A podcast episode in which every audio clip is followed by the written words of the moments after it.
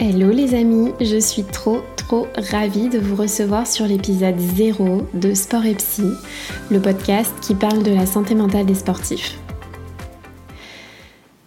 La diagonale des fous, les cinglés du Ventoux, frappe à drogué, les adjectifs faisant référence à la psychiatrie ne manquent pas pour désigner les sportifs.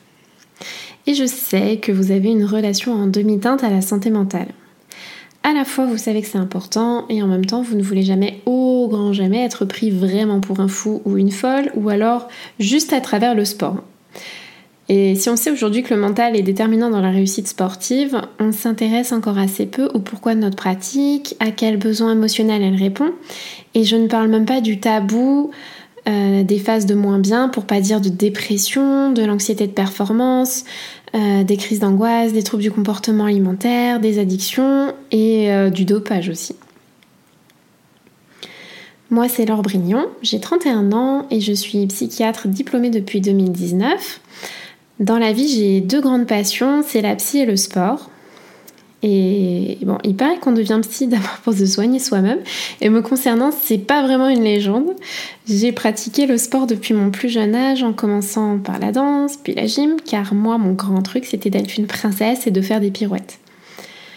Et à l'adolescence, mon rapport à la gym c'est compliqué car à la fois je sentais que j'en avais besoin pour me sentir bien au quotidien, que ça faisait partie de mon identité, mais en même temps je souffrais de plus en plus de la comparaison, de l'anxiété de performance, de l'injonction à la minceur et des phases de déprime euh, liées aux échecs et au manque de progression. J'ai clairement traversé des phases très sombres et j'ai cherché toutes les solutions à m'apporter et c'est là que j'ai commencé à m'intéresser à la psychologie, à la médecine, à m'ouvrir à d'autres sports comme la natation, puis le triathlon. Et ensuite, j'ai entamé des études de médecine. En toute logique, j'ai choisi l'internat de psychiatrie et pendant mes études, j'ai eu d'autres phases assez sombres que je gérais un peu comme je pouvais. Et un de mes principaux outils de gestion, c'était euh, le sport. Ce qui me permettait vraiment de ressentir du positif et de fuir un peu le négatif. C'est passé par le running, le triathlon, le crossfit et plus récemment le yoga. Vraiment, je, respirais sport et psy. J'ai même fini par rédiger ma thèse sur les troubles du comportement alimentaire chez le sportif de haut niveau. Moi, j'ai eu envie de faire ce podcast car je trouve que le sport fournit moult exemples concrets pour comprendre les théories parfois compliquées de la psychologie et de la psychopathologie. Et en plus, je trouve que c'est un moyen quand même très fun et assez déstigmatisant pour aborder, aborder ce sujet encore très tabou, euh, de la santé mentale. Il faut savoir que le sport y répond à plusieurs besoins fondamentaux de l'être humain, euh, notamment aux besoins d'appartenance et d'accomplissement. Il redore l'estime de soi et la confiance en soi. Il agit sur le système complexe de régulation émotionnelle qui implique à la fois le corps et à la fois l'esprit. Il permet aussi souvent de donner un sens à son existence et de répondre à une certaine quête identitaire.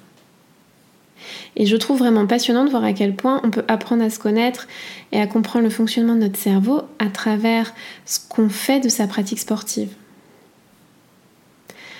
Ce que vous trouverez dans ce podcast, c'est déjà un ton assez léger et pas de prise de tête car quand même le sport c'est fun et ça permet de décrisper un peu ce sujet euh, un peu dramatique. Euh, vous trouverez un contenu qui est basé sur les neurosciences, ainsi que sur les thérapies comportementales, cognitives et émotionnelles. Vous trouverez des pistes de réflexion pour comprendre vos moments sombres. Vous trouverez des idées pour donner plus d'espace au bonheur et à la satisfaction que le sport vous apporte. Vous trouverez aussi des trucs pour entraîner votre cerveau, lui apprendre à composer et à gérer avec ses moments de moins bien. Ce que vous ne trouverez pas sur ce podcast, vous ne trouverez pas de solutions toutes faites, mais plutôt des pistes de réflexion. Vous ne trouverez pas de conseils individualisés car je ne suis ni en consultation ni dans un service hospitalier. Et vous ne trouverez pas de psychanalyse car déjà je n'y ai rien compris et en plus je n'ai jamais adhéré à ces idées.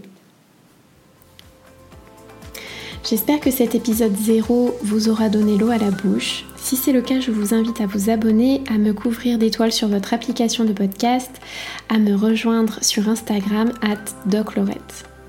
Je vous retrouve très bientôt pour papoter de sport et de santé mentale. Bye tout le monde